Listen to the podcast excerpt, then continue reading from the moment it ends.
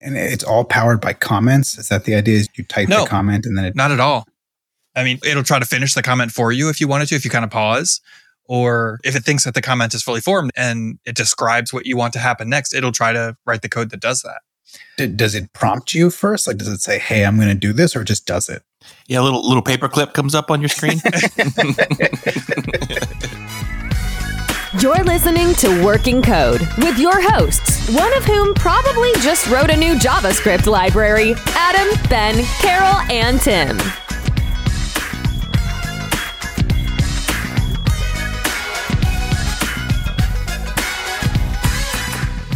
Okay, here we go. It is show number 82. And on today's show, we're going to be talking about GitHub taking their software and going paid, How dare they? right? All software should be free, maybe, sort of, kind of, no? Except No? mine. Yeah, yeah, I mean, I like getting paid too. So, but first, as usual, we're going to start with our triumphs and fails. Carol's not here tonight because she's a little busy getting ready to get married or something. Who knows, whatever. So It doesn't matter. selfish. Goodness. So, Tim, why don't you start us off? Yeah. So Carol's not here, but I referred to something that she does at work or used to do. I, mean, I don't know if she still does it, but I called it relay programming, where they would have a different shift. And so, like, she would start programming some stuff and then hand it off to someone else, and they would take it on the evening shift. And then you know, he'd come back the next day and just kind of flip flop. Just out of necessity, I'm kind of doing the same thing. We have someone who works with they're only part time. They work, she only works half a day. And so in the, I talked about last week that you know, I just felt bad that I kept delegating all the fun stuff. So I delegated something to her, but I'm like, you know what? You only work half a day. So how about you work it on in the morning and then we'll meet when you're about to clock out and then I'll t- pick it up from there. It was actually quite fun. It's, I haven't done a lot of pair programming and it's kind of like that because she's very, I'm a bit loosey goosey with the formatting and I'm like, eh, it works. It's close enough. She's very strict. And so Mm. just having someone come back and go and clean my stuff up because she can't leave it alone. she can't leave it alone if something's not capitalized correctly or something. But then also it's something she's never worked on, so she gets to see kind of this is a system that I'm extremely familiar with. So she gets to see what I do, build on that, and then I send her a message at the end of the day. I'm like, here's what I did, here's what you need to do tomorrow. And so something I thought was going to take two weeks, we actually knocked out in about three days hmm. Oh, nice. which which I was pretty pretty happy with. So yeah, I was happy about that and glad to be back in the in the not delegating all the fun stuff to everybody else. It, it's interesting. For whatever reason, when you were talking about relay programming, it reminded me of a talk I think I heard Hal Helms give many moons ago about Fusebox, which even people in the cold fusion world, this might be before them, it was a very Mhm. early framework. And uh, they were talking about working with outsourced developers. And one of the strategies that they had for outsourced developers were they would go and they would define all the inputs for the fuse and then that would become the specification. It was like the inputs and the outputs for the fuse box was almost in in like a in a weird way, almost like a unit test. Like I, I think you define the inputs and the outputs, and then it rendered a template. Things had to line up, and they would work with developers by defining the inputs and outputs, and then the outsourced developer's job was to fill in all the gaps. And I think some testing frameworks will do that as like a uh, as like a not frameworks, but like testing experiments, not experiments, like classes where you, I guess they'll define the test, but then you have to fill it in so it passes. And uh, I wonder if that would be an interesting division of responsibilities for group based programming. It's like one programmer would come in and kind of do the high level method calls, but the methods would actually be empty.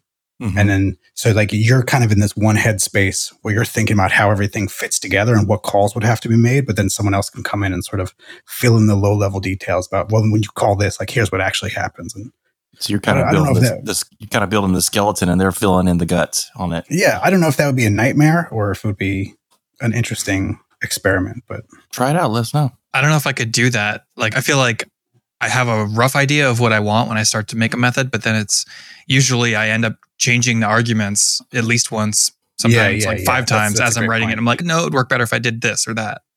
But yeah. Anyway, that's me. How about you, Adam? Oh, I'm going to go with a fail this week. And Oh. that is that I know that our da- database backups are working. Because I needed them. yeah. So we had a customer ask us to do some bulk data cleanup for them. I've talked mm-hmm. a little bit about like our lists feature in the past. And they basically said, we finally figured out how we want to do this. And we just have so much old data that's not the way that it should be. So can you just delete everything of, that's like all the lists that are this type that were created before this date, which this date was only like a week and a half, two weeks ago, something like that. And so I was like, okay, sure, no problem. And I went and did it. And then after it ran, I went, oh, I'm in the wrong production database. So I just deleted Whoops. like Wrong customer. thousand, yeah, yeah. So, uh, on production, I just deleted thousands of lists for the wrong customer. Mm. Oh no. So I was like, okay, how do we do a database restore? like looking for the documentation on that real quick. Cause we've never had to do one before. Like we have our backups Yep. and we've, we've messed with it a little bit just to like know that it's working. But it's been so long since we've needed to touch that that we just, it, it was not a well practiced skill. So it's like, okay, get the database up. And then we have okay, we it's only really like two tables that are affected out of like these huge databases. The backup itself for this one server was like five and a half gigs and so it takes a couple of minutes to get it all standing up. The database is up and it's like okay now what? Because we only want certain data right? So what i ended up doing was using like mysql dump which will copy the data structure and all of the data into like a sql file. Mhm. and before like so it, it creates the create table statements to create the tables as if they're not there. And then before that, it says drop table if exists or something like that. And before that, it like disables all referential integrity so that you can do what basically what I did here. So it'll, my foreign keys won't like stop me from getting stuff done. So Right. Disable referen- referential integrity, drop the table, recreate the table, drop in all of its data, and then turn on referential integrity again. And thankfully, the backup was from like four hours or six hours prior. So we didn't lose. And I checked, we, we audit log a lot of stuff too. And, and that was like the first thing I did was check and see, has anybody done anything that I'm going to lose by doing this restore to like six hours ago? And there was basically nothing. So that was incredibly lucky. Lucky. And then when the restore was like, I don't know, maybe 80% done, there's no progress bars or anything, but you know, just guesstimating about 80% of the way through the process of doing the restore. One of the people from the customer, one of their staff members was like, So we're experiencing some difficulties with the site. Certain things don't seem to be working right. And I'm like, Yeah, we're working on that. I don't remember exactly what I said, but you know, we're aware. Seems, we're, seems we're dealing fine with on our end. Have you tried Yeah. refreshing? oh, it wasn't going to be that quick. Yeah. No, we're, it was still probably a half hour away from being totally fixed. But yeah, it's just like, I'm glad you didn't notice two hours ago because I- I know Yeah. I mentioned this before, but it completely reminds me of the time I accidentally truncated every table in Mm, a database in a live database. yeah. How did you do it to every table? So it was sort of like a mass copy kind of thing. It was copying one server to basically another server. Like, like using, we didn't know how to replicate properly back then, so we, we had scripts that did it. And the first thing it did was would truncate all the tables and then rebuild, drop the indexes, rebuild, put the data in, drop the referentials, kind of what Adam was talking about. So it'd be easier to insert, do the inserts, and then put the indexes back on. And so, yeah, I had these scripts all running. They worked great, and I ran it on production by accident. but for, what fortunately, and I'm like, I saw that, I'm like, oh crap! So I restored the database. It took like an hour to restore it from the backup. But fortunately, that particular customer, their internet had been down, was down all day. And so none of them, they weren't hitting the system at all. I got so incredibly nice. lucky. They're, they're, uh, they're like, I'm like, hey, so just to let you know, how's everything going? They're, oh, everything, well, our internet's been down all day, and yeah, everything everything looks great. I'm like, okay, I didn't. They never knew. I never told them. Never informed them that, that for several hours they had no data. Nice. So, No, uh, I, yeah, I, I make myself a little to do list every day, like first thing I do every morning, at, at least a work to do list, not like a all day thing. But anyway, so for the rest of this week after that happened, the first thing on my to do list every day was do not up production. Just like a nice work- little reminder be careful, look at where you are. At work, no one outside of the, the operations team, the platform team, has right access to the production databases. So every now and then we'll have a super special request from a customer and we have to do some manual SQL stuff. And what will often happen is the engineer will write the SQL and then they'll have to hand it off through a ticketing system to the platform engineer. And I have gotten into the habit for this very reason of in my ticket, I will have one script that's a select. And I say, run this should return this value. If it doesn't return this value, you are not in the right place. Mhm. Like if that works, then you can run your destructive scripts. But That's I, I've, yeah, it's it's terrifying changing production data. I'm so happy I no longer have access to to write Yeah. anything to a production. That's funny.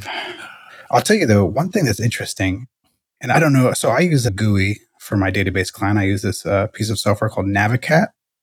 It's just you get your list of databases on the side, and you can see your list of tables, and there's a query editor and everything. And I find it to be a very joyful piece of software. But whenever I'm working with the platform team and they want to share their screen and show me what they're doing, they all insist on using command line MySQL tools.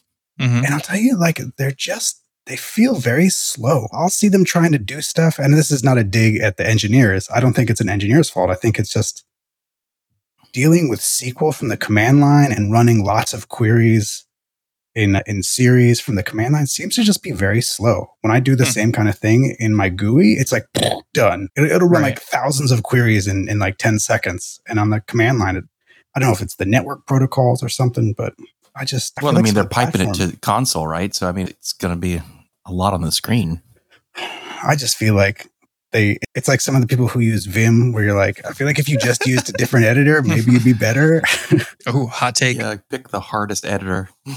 well, no, that's not a dig at Vim. I'm just saying like No, Vim I- I- sucks. I just don't think database interaction on the command line feels very natural. And I don't it doesn't from what I've seen people do, and this is obviously a very small set of people, it just doesn't feel like a very effective way to do it. The GUI just feels much more effective.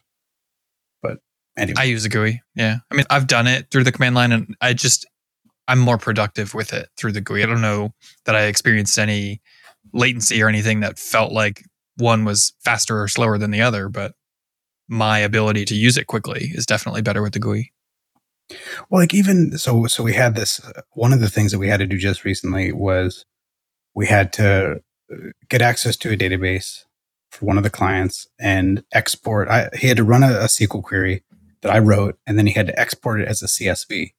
And in Navicat, like there's literally a button for exporting the current query results, and Mm. CSV is one of the output options. It's like it's a Mhm. wizard. This all columns, quoted delimiters, done, export as a CSV and he insisted on doing it through the command line and it kept coming out wrong like it kept not escaping characters right and then finally he comes back he's like no i think i got it all i had to do was like run the query and then pipe it to this command line which then piped it to another command line which parsed it as a csv which then like piped it to something else which mapped all the values onto quota values i'm like bro if you would just use a gui like it would have literally been done 15 minutes ago i think you're just making your life more difficult than it has to be You said this is like the infrastructure team?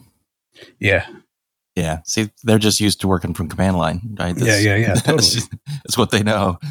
So Maybe it's so that they can all do their jobs from like the beach or whatever and just like on an iPad. if only their lives were that glamorous. Those guys are always on call. oh my Yeah. god i feel so bad for them honestly they do seem to always be on call Yeah. They're like, oh, I'm off. Hey, everything's down. Okay, I'm not off anymore. I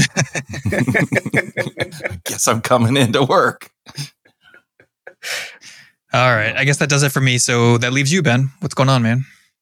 i'm gonna go with a failure so you guys. You know what? I like to look at it this way. I don't want to hide my mistakes, my failures. That's kind of my the whole reason for this exactly segment, right? Like is to normalize failure. And so I've mm-hmm. had a lot of really good things happen this week too. I could have picked any one of them as a triumph, but you know, it's like it's sharing. All right, so I'm is the jerk. caring. Thanks. Thanks. Sorry, Ben. Go ahead. So I think I had mentioned on the previous episode that the support team recently clued me into the fact that I can go into our Zendesk instance and pull up this thing called the Problem Finder, and allows me to filter and sort on feature requests and bugs and incident counts and and when things were created and last commented on, etc. And so I've been spending a lot of time going through this. And one of the highest requested features is the ability to let the back button in the browser work naturally when people are going from one view to another. So when you log into our application, the first thing that you see is a list of projects. And you can filter that list of projects based on ownership and keywords and project types, owners and groups and stuff, and you can paginate through it. And then if you click into one of the projects and then you hit the back button on the browser, it brings you back to the list of projects, but it's reset all of your filtering, which if someone is searching for something and they're not quite sure if they're looking in the right thing, going back and forth is a pretty natural thing between a, a list of results and a, and a detail page. And I have several times in my life tried to update this page to use the URL as the source of truth. And every single time that I've tried it in the past, I have failed because it's in a really complicated situation. It's so, so the V6 platform is built primarily on Angular JS, but a developer a long time ago decided that he wanted to build this view in React and no one was there to stop him, unfortunately. So the list of projects is React rendered inside of Angular and it uses this reflux pattern where it's like triggering actions and those actions go into stores and then the react components consumed from the stores. It's really complicated and then it has to interact with the angular outside of it. Anyway it's super complicated. The last time i tried it was probably maybe a year ago. So i saw it in the zendesk tickets and i thought you know what? This is going to be the day. This is going to be the day that i set my mind to get this done. I'm going to get it done. I opened up the code and I started looking through it and I was just like, what the F? This code is so complicated. and I like, I couldn't even figure out how to start. I, like, I didn't even know what step one would be. It was so, it's so convoluted and the control flow is so, so much indirection. And I gave up. Uh, like, uh, like after like 15 minutes of just trying to wrap my head around anything relating to this code, I just gave up. And it was very, I, it, makes, it just makes me angry that one, I didn't have the fortitude and the grit to finally fix this problem. And, and then at the same time, I'm having parallel thoughts of rage and anger for the person who built it this way in the first place. And I don't know. I just thanks, Steve. I just, I just want to be able to fix it, and I just, I don't know how to do it incrementally. Like I really just want to rebuild the whole thing in Angular and rip out all the React stuff. And I, and again, this is not a slight against React. This is just like this Frankensteinian confluence of multiple frameworks and paradigms. And it's just, it's a hot mess. And I, I just don't know how to attack it. I don't know mm. if it's worthwhile or if I can do it. I wish I could figure out how to do it incrementally. Is it, I mean, is it because of your lack of familiarity with React or? It's, it's the code is just really complex. It's uh, like absurdly complex. And I'm not saying that because like it's unfamiliar to me. Mm-hmm. And so I just don't like the things that I don't understand. I've literally tried to update this code so many times and I maintain this code. I mean, there's other things that I do inside of it gotcha. that, that I can do, but it's just, it's all this like, it's just terrible.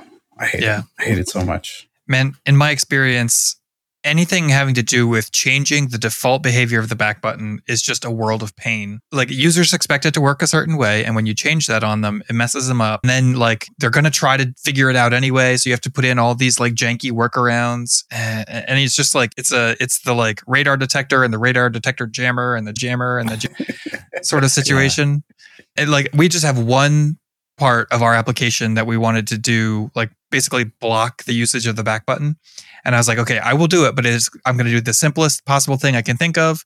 And if it ever needs, like if the requirements ever change, we're going to sort of just re-architect it from the ground up for like every time we have to change it, just start over because you, you don't want to have to like build on top of that. The thing that we did for ours is like, is a event registration system and we have mm-hmm. a built-in way to like go to other steps. So if you want to go back and change something, you're supposed to click on the, like the, it looks like, like a temp, like a wizard Okay, yeah. It's got like a progress bar with little stops on it that you can click or whatever.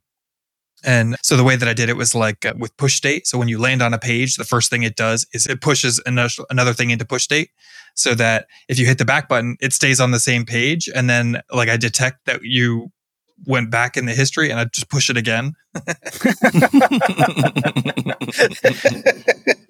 Sneak attack. Yeah.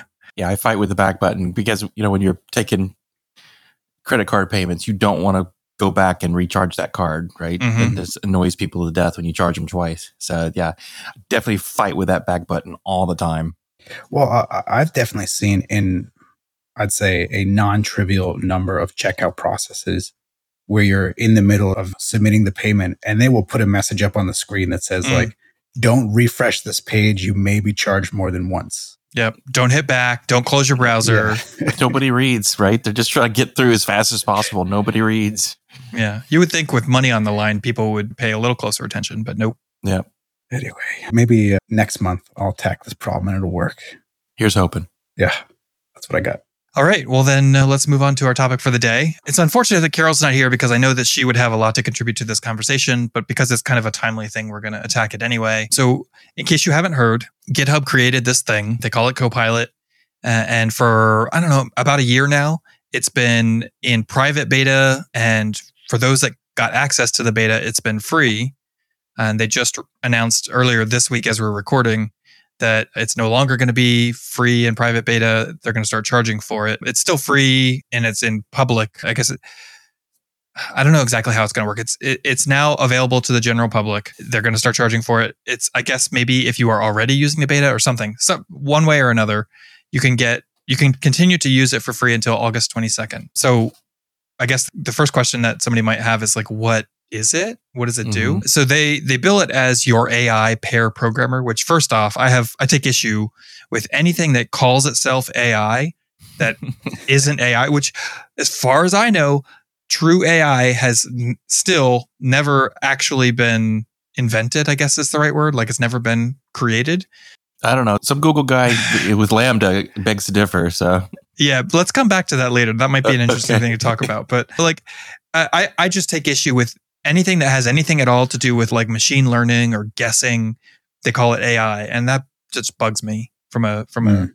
type A personality nomenclature. you're actually you're using the wrong word type of perspective. So, but they describe it as your AI pair programmer, and the best way that I've thought to describe it to people is there's a feature very similar in like Gmail. So if you're typing out an email to somebody, you notice how like Gmail kind of Right. suggests in like grayed out text right ahead of your cursor, like, oh, we think you're typing this sentence. So it offers to finish it for you. Yep. Um, and it, I guess if you just hit tab or something, it accepts what they're suggesting. and Teams chat does that too now. Oh, interesting. So uh, yeah, so that's basically what Copilot is, but it's not just like the current line, right? It's it tries to be much more advanced. You can write a comment that's like, okay, a function that does this and this, and it tries to to guess the entire code of the function and in the language that you happen to be operating in. I've used it in like JavaScript and Cold Fusion and TypeScript. And I think that might be, I mean, HTML, CSS as well. And it seems to have no problem with all those. And I think if it can do CFML, it can do anything. Right? Hey, Can you put a comment? I want all my code to look like Ben Nadel's in like a skinny little column, and it'll do that for you. Eh, line wrap at like 12 characters. Um, characters, 80 characters. And uh, yeah, so that's the gist of what it is. So have you either of you guys used it? I I signed up for the beta and I did not get. Sele- I, I was kind of late in the game, so I didn't get selected. But now that it, I, I mean, there is a free trial, I, I'm going to play with it after this show. So Yeah. Yeah, and I have enough. not used it. Are you interested in it at all, Ben? Have you heard of it before Uh, today? I, yeah, I've heard of it and I've heard some podcasts about it. I don't know if I'm interested. I'm such a fanatic about how I style Oh, my code and how being I in write control. things. Yeah. Mhm. You're a control freak. I think if I watched a video, I've only ever heard of it. I've never actually seen it in action. I think maybe if I watched a video and got a better sense of what it was doing, hmm and then I could picture myself perhaps using it, then I'd. It's too abstract for me so far. Mhm. But it sounds. Yeah. I mean, everyone's raving about it. I mean, it seems like it's really compelling. It only works with like VS Code, Visual Studio, NeoVim, and JetBrains. Do you use any, any no of those? sublime text. Uh, what? Is that what you use? of course, bro. Oh my god! Yeah. Ben is using the best thing from 10 years ago. Why would he do anything better? Uh, Yeah, I'm a all day VS Code for everything kind of guy. And it's all powered by comments. Is that the idea? Is you type No. the comment and then it Not at all. I mean, it will read your comments as you write them and try to infer. It'll try to finish the comment for you if you wanted to, if you kind of pause. Or it can read the comment. If it thinks that the comment is fully formed and it describes what you want to happen next, it'll try to write the code that does that. D- does it prompt you first? Like, does it say, "Hey, I'm going to do this," or just does it? yeah, a little paperclip comes up on your screen.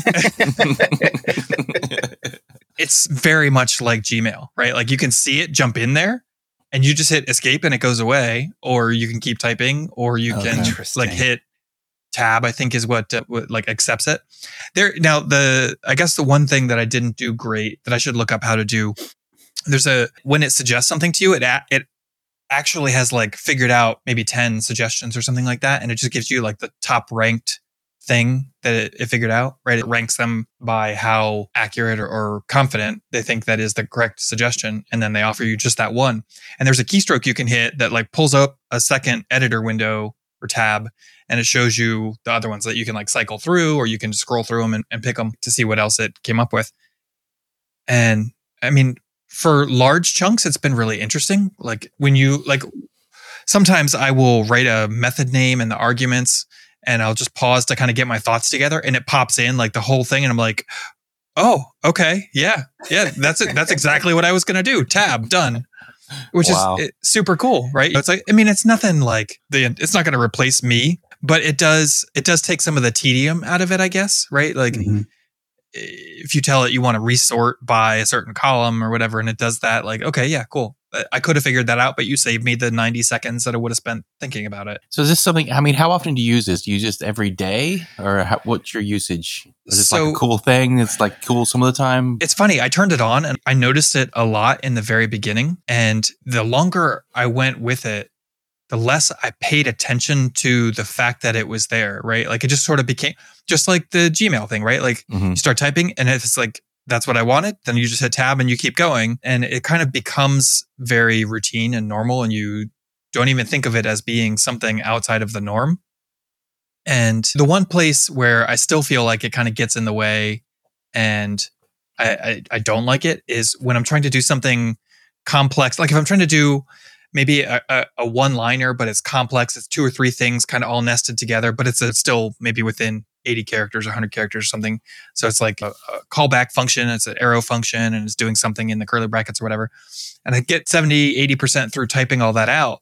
And maybe I haven't even paused, but it starts to like throw in the what it thinks the punctuation is to end that line, right? So it starts to like mess me up because the characters are just a little bit grayed out. So it's like, okay, did I type that or is that Copilot? Because it's just like, and it's not even to the end of the line, right? Because I've already got characters on the end of the line. Because when I type my open curly brace, the close one gets added at the after my cursor, so I'm already still in the middle of it, right? Where do I start and you in? Copilot? Something like that, yeah. Where do I end and you start? Something. Yeah, I mean, but it's like it just got on my nerves because it's like I like I had in my brain exactly what I needed to do until you started popping in extra characters for me, and then eh, so that I found incredibly annoying, and I would just hit escape anytime I saw it doing that. I'm just like, you know what? I already know what I'm doing.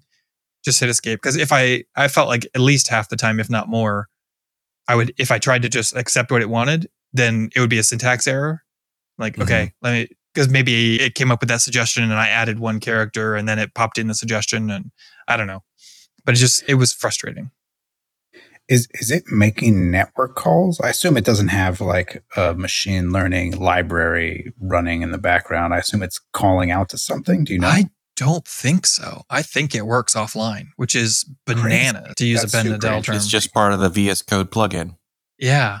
I mean, you, I think you do have to like, it is kind of a, it's not a crazy big download, but it, it might be a couple hundred megs or something like that that yeah, that's sizable. pulls in. Yeah. I mean, so they announced that they're going to start charging for it. The price is going to be $10 a month if you pay monthly or $100 a year if you pay yearly. So two months free. And I feel like that's just on the border of like somewhere between a no brainer and like eh, too much, right? Like if it were $5 a month, I think that it would be a no brainer for me and I would probably just expense it. At $100 a year, it's like, okay, but if I wanted to use an IDE itself that it was $100 a year, I'd have to justify like, why is that better than VS Code or Sublime or whatever? If it was a one time $100 payment for my IDE, I, I, again, I wouldn't blink an eye at that. But Yeah, it's interesting the one time payment versus the subscription model. It definitely Yeah. has a very different emotional feel. yeah, exactly. I have the same thing over like all software, right? It's crazy because just the paradigm totally changed. Like, I know we saw it coming and we saw it happen, and it just kind of like still somehow managed to like feel like it happened all at once. Where you used to just buy a piece of software, you you spent the forty dollars on it or whatever, and then you could choose to use that version for life, or Right. now you have to pay the subscription and I don't know. Just out of luck here, one of our listeners on Discord just put a comment about it because you posted about it. Mhm. And he said, Sean Odin says $10 a month or $10, $100 a year seems pretty steep, considering that the program is essentially using an open source code base to make it suggestions, is it not? Regardless, I thought it was kind of cool when I tried it, but it's definitely not worth that much to me. But I also do very little code development outside of hobby stuff now. Well, yeah, I mean, I think if you're a hobbyist, $100 Right. a year for something that's going to help you code, that I agree, that would be steep. But if I can expense it, the question is like, okay, $100 a year for one person, okay, the company can eat that. Well, now we have, what if we have five people that want to use it, $500 a year? Or what if we have 25 people that want to use it? Like, you're starting to get into questionable territory there. Is it Yeah. worth it at that point?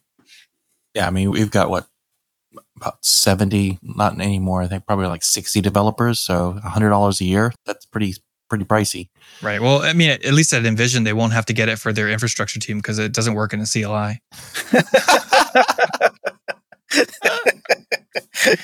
Wow. Oh yeah, I- I'll tell you though. So I, when I think about introducing new technologies to an engineering team, so much of what I've seen in terms of adoption is a grassroots effort. It's very rarely the director of engineering or the hmm. CTO coming in and saying, "Hey, we're all going to start using this new technology." It is very often one random person who tries something and they kind of like it and then they show it to someone else and that person kind of likes it and then suddenly there's a handful of engineers and then it becomes okay now this is going to be the thing that we use because everybody seems to like it.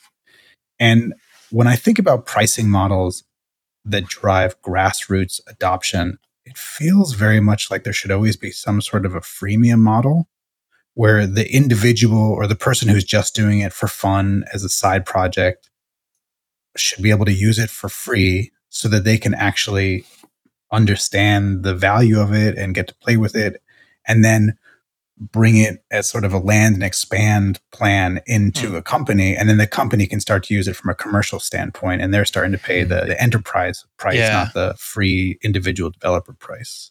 Yeah, I, you know what? You're absolutely right, and I think that part of what that model does, it, it, like free for personal use and paid for what do they call it? Not corporate, Commercial. but like commercial for paid for commercial usage. Like if you're making Yeah. money off of it, then you should pay that. And I honestly, I think that makes a whole lot of sense. It, and especially, I think that's great for marketing because then people use it for free when they're on their side projects or whatever, and they're like, "Ooh, this is great! I really want to have this when I go to work tomorrow." Right? Like, so that's that encourages people to try it, and then when they turns out they like it, they push for it at work. I think the tricky part there, though, is there's got to be tons of people and companies that are just like, well, just use it for free. Like, we're not going to pay for it. yeah Just say No. you're doing it for free. Just sign up using your Gmail account. Yeah.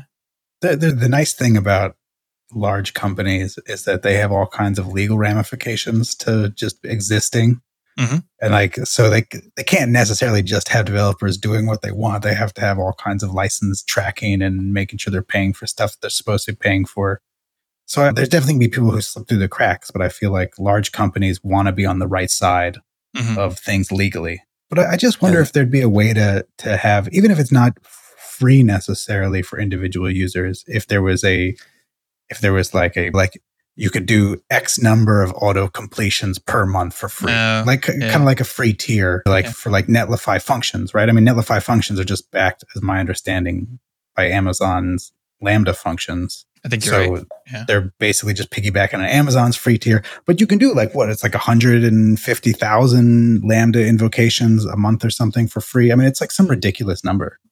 Yeah. It's something crazy and it's like by minute or something, right? So it's like Yeah. 100,000 minutes a month for free or something like that. Yeah. So I feel like there could be some sort of wiggle room there where you get some number of things for free per month so that you can try it out and see how it feels and see if it jives with your type of programming and your mental model. And then Yeah. The thing about their pricing model for Copilot that I kind of understand, but I kind of disagree with is they're making it, I forget exactly how they described it, but basically what they said is it's still free for open source developers like that have a particularly popular library, right? So basically it's like they don't really go into the specific the specifics of how they calculate that, but they're like, Uh-huh. there's a line in the sand, right? Either you're a a high profile enough open source developer that you get it or you're not. And the, it's a black box that we can't see inside of. But Sean Corfield said he qualifies for free.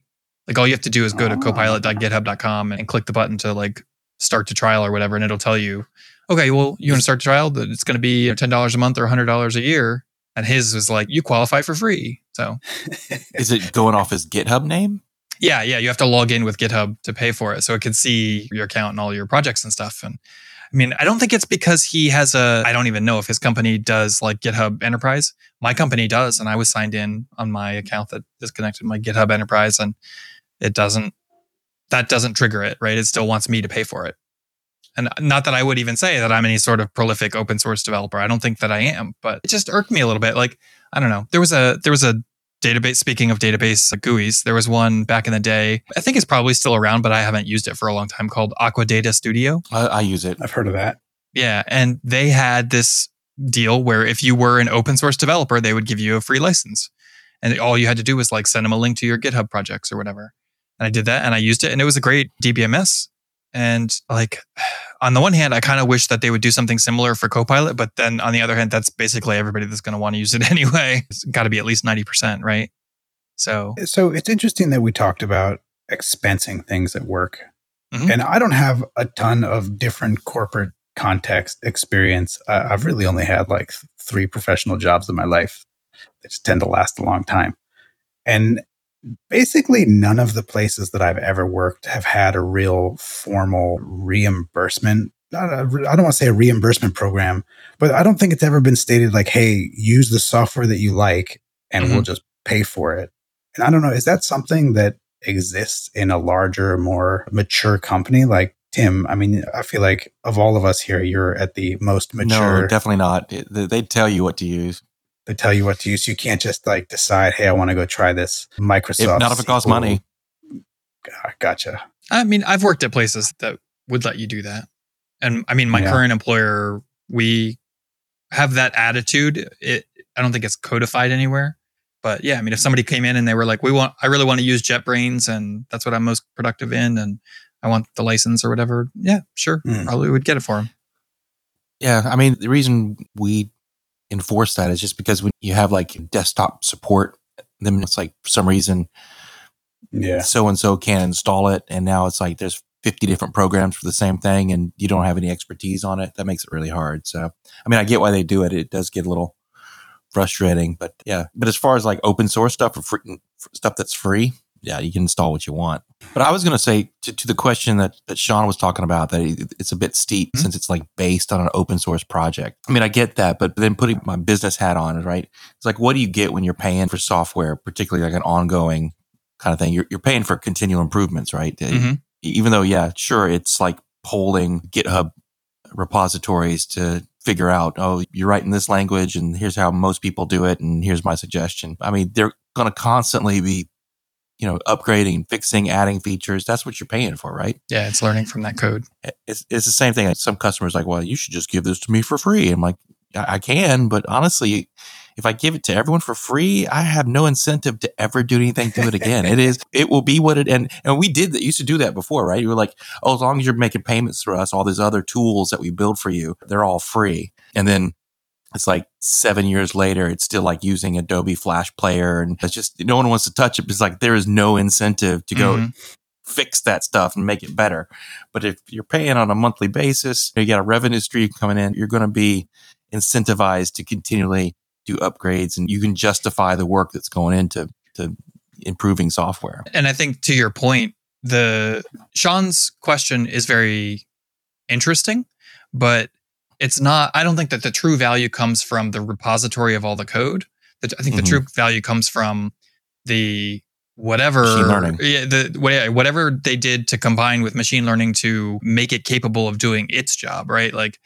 It, I'm sure it couldn't have done it without that huge repository of open source code to look through. But at the same time, like if you were given access to everybody's source code, I don't know that you could come up with the exact right. same thing, right? So sure. there's definitely a value add there that is definitely worth charging something for sure. this is where my imposter syndrome will often kick in with things like this because I imagine if someone at the company turned to me today and said, Hey, Ben, can you go ahead and just create us a fun little machine learning program that does predictive coding based on what people input based on millions of open source projects? Uh, I, I wouldn't even know where to start. But like clearly someone said something like that to someone at GitHub. And they were like, yeah, we could do that. Give me a You know team in, in two years and I'll get you a product. And like just the, I don't want to say anything crude, but like the, The chutzpah. cojones. Yeah, the cojones to be like, yeah, we got this. And I'm just like, in, I'm so in awe of people who have that kind of vision that they can take something that maybe they have no idea how that's even possible to do, but still have the audacity to be like, well, I'm going to give it a try anyway. Hmm. And I just, Yeah. But you know, they had a bunch of people who are already doing a bunch of machine learning or like they, they Yeah. recruited people that were doing this like autocomplete kind of stuff already. And they're like, yeah, we could do this with code. I, I was gonna say, guess I don't so. think it. The, I don't think the story was exactly as you would have said it. I think that they probably have a culture of tinkering, right? I don't know if it's like Google's twenty percent time or whatever, but like just people play with whatever interests them, and then it's like if you come up with a good idea for some way we can use something that we're not already doing, and you bring it to us, like maybe there's an incentive, you get paid a bonus or raise or whatever if it starts to if it becomes a useful part of their product. That would be where I would assume that this came from, right? Somebody had an interest in machine learning and they did, maybe they built a thing that solved, uh, learned how to play Mario or something, right? Mhm. We've seen those things in the past. Yeah. And they just were like, what do I have access to that's a crap load of data? Well, I have everybody's code. Why don't we look through that and see what we can figure out, right? Like, so yeah, I don't know. That's I'm weird. just impressed with people. I'm I, there, there's, I feel like there's different levels of complexity in software, and I feel very comfortable at a certain level of complexity, which is like more advanced than just CRUD, but like not so advanced that I'm doing distributed systems, and, and like that's just where I operate really effectively. I think, and, and that, and I'm just I'm in awe of anyone who is any level above that. It just Mhm. blows It's good my to mind. know thyself. Yeah, yeah. So uh, maybe something interesting to think about is ever since they announced that they were going to go paid, like the public beta or private beta, whatever is over, my editor was like, "Oh, you need to reconfigure your license or whatever for Copilot. It stopped working." So it's like, okay, well, Oh. This is a good inflection point for me. I just on that day earlier this week, I just turned it off, and you know what? I haven't really missed it that much. Mm, Really? Interesting. Yeah, like Well, that's telling. I mean, there have been maybe one or two moments where I was like, oh, I kind of wish Copilot would have filled that in for me. I probably could have done that. But you know what else, too, though? I've seen a lot of examples of like somebody's trying to learn a new language or trying to figure out a new concept. And maybe I'm trying to figure out how to do something in TypeScript and I don't know how to do it. But if I write a comment that tells me how to do it, it'll show me. And then, like, boom, I just learned something. Right. If I look at that Yeah. code and I pay attention to it, and I like, if I don't understand what it generates, then either I need to go research the code that it generated to make sure that it's right, and then I'm going to learn from that, or I'm going to look at the code and go, oh, okay, that makes perfect sense to do whatever it was I asked it to do. And then I've learned from that. So I think that it's a really interesting like learning tool. And like I said, it's it gets in the way sometimes, but it can be useful. I don't know where to put it. I don't know where it belongs in my head. Well, it, speaking about learning, one thing that I think would be very interesting, and it's not really code completion, but a lot of times I'll be looking at a Java API because we can access Java from ColdFusion. But I'm not really a Java developer, and I, and there's a lot of weird caveats about Java that I don't fully understand. And I would definitely love a hey, I want to use this method on this class in Java, but I don't quite understand it. Just show me like 10 examples of this Mm. API being used. And like if you Google that, there are sites that are kind of like that where it'll just be like, here's 150 instances that we found of this method being called in various open source projects. Hmm. But those are typically like garbage sites with like 15 ads on the screen Yeah. and like just a little bit of code. but like that would be a very interesting angle for it, I think. Yeah, for You know, sure. not just autocomplete. If you're talking about how it ranks 10 options and can show them to you in a different frame, Mm-hmm. it'd be interesting to have a frame of just show me examples of this kind of code being used. That, Yeah. That seems, that almost seems more interesting to me, honestly, from like how I might use it. And you know what though? If you did that, it, it, like with if you took Copilot as it is today, and you are in the middle of an application, okay, I need to use this method, but I don't know exactly what I'm going to pass to it. I don't know how I'm going to use it. I don't know what to expect back.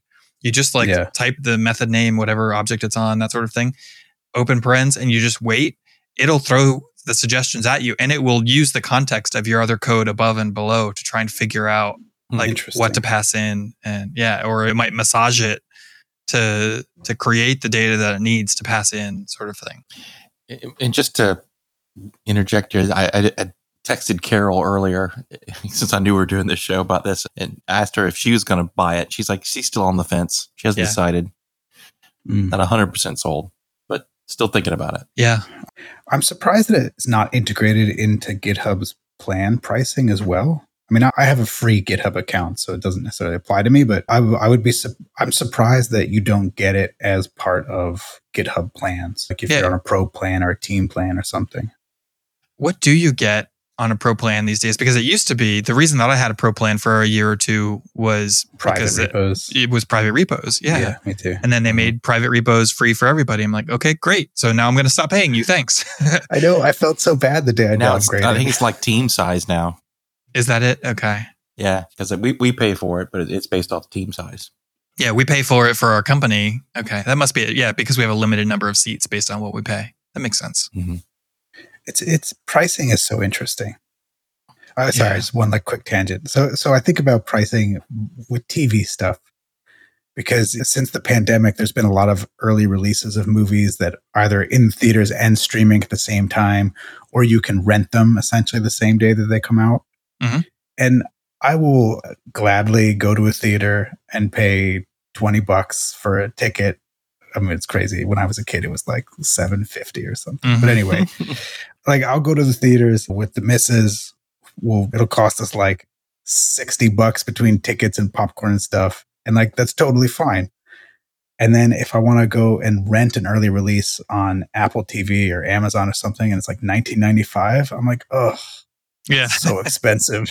I'm like, this is what? No, and you I'll the just wait for popcorn, come. the, the microwave popcorn waiting for you, and the all the soda know, you have I in don't- house. I don't know why. It's like I've, I'm so conditioned to pay an exorbitant amount to go see a movie in public, but to do it in the privacy of my own home feels just like absurdly expensive. It's the experience, though, right? It's a different, it's a totally different experience. That's what you're paying for. Yeah, you get the huge screen and the sound and everything. Mhm. But I can't even. It's so hard to even rationalize it. Like, I, if, if I say to myself, "You would be spending more money to go to a theater to watch this," and you want to watch it now, and it's available for rent, it's still. I'll still. I'll be like, mm, nah. I'll, I'll see what else is on Netflix. Yeah.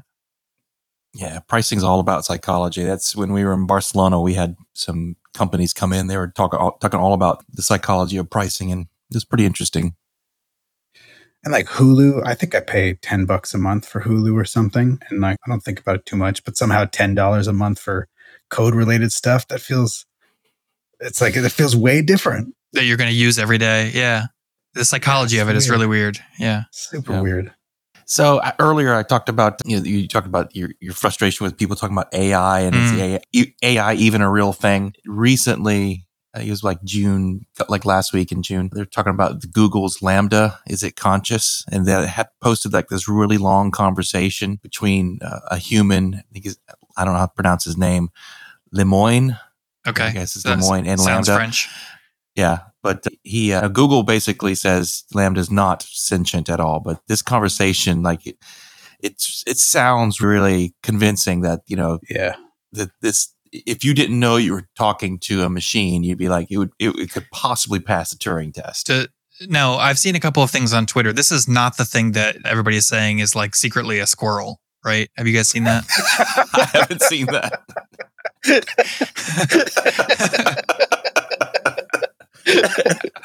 No, I'll have to I'll have to see if we can dig up the tweets and I'll put them in the show notes. If I can find them, then they'll be there. But I mean, basically they're very short, right? And I know that this LaMDA thing that you were talking about is really long, but the, these are like five six sentences back and forth between the the user and the AI, and it, the person is talking to them, and they keep bringing it bringing things back to like nuts or jumping on branches, branches and stuff. It definitely was not that. This thing was talking about like the purpose of life and its feelings, and like it doesn't want to be turned off because that would feel like death. I mean, it was pretty philosophical conversation.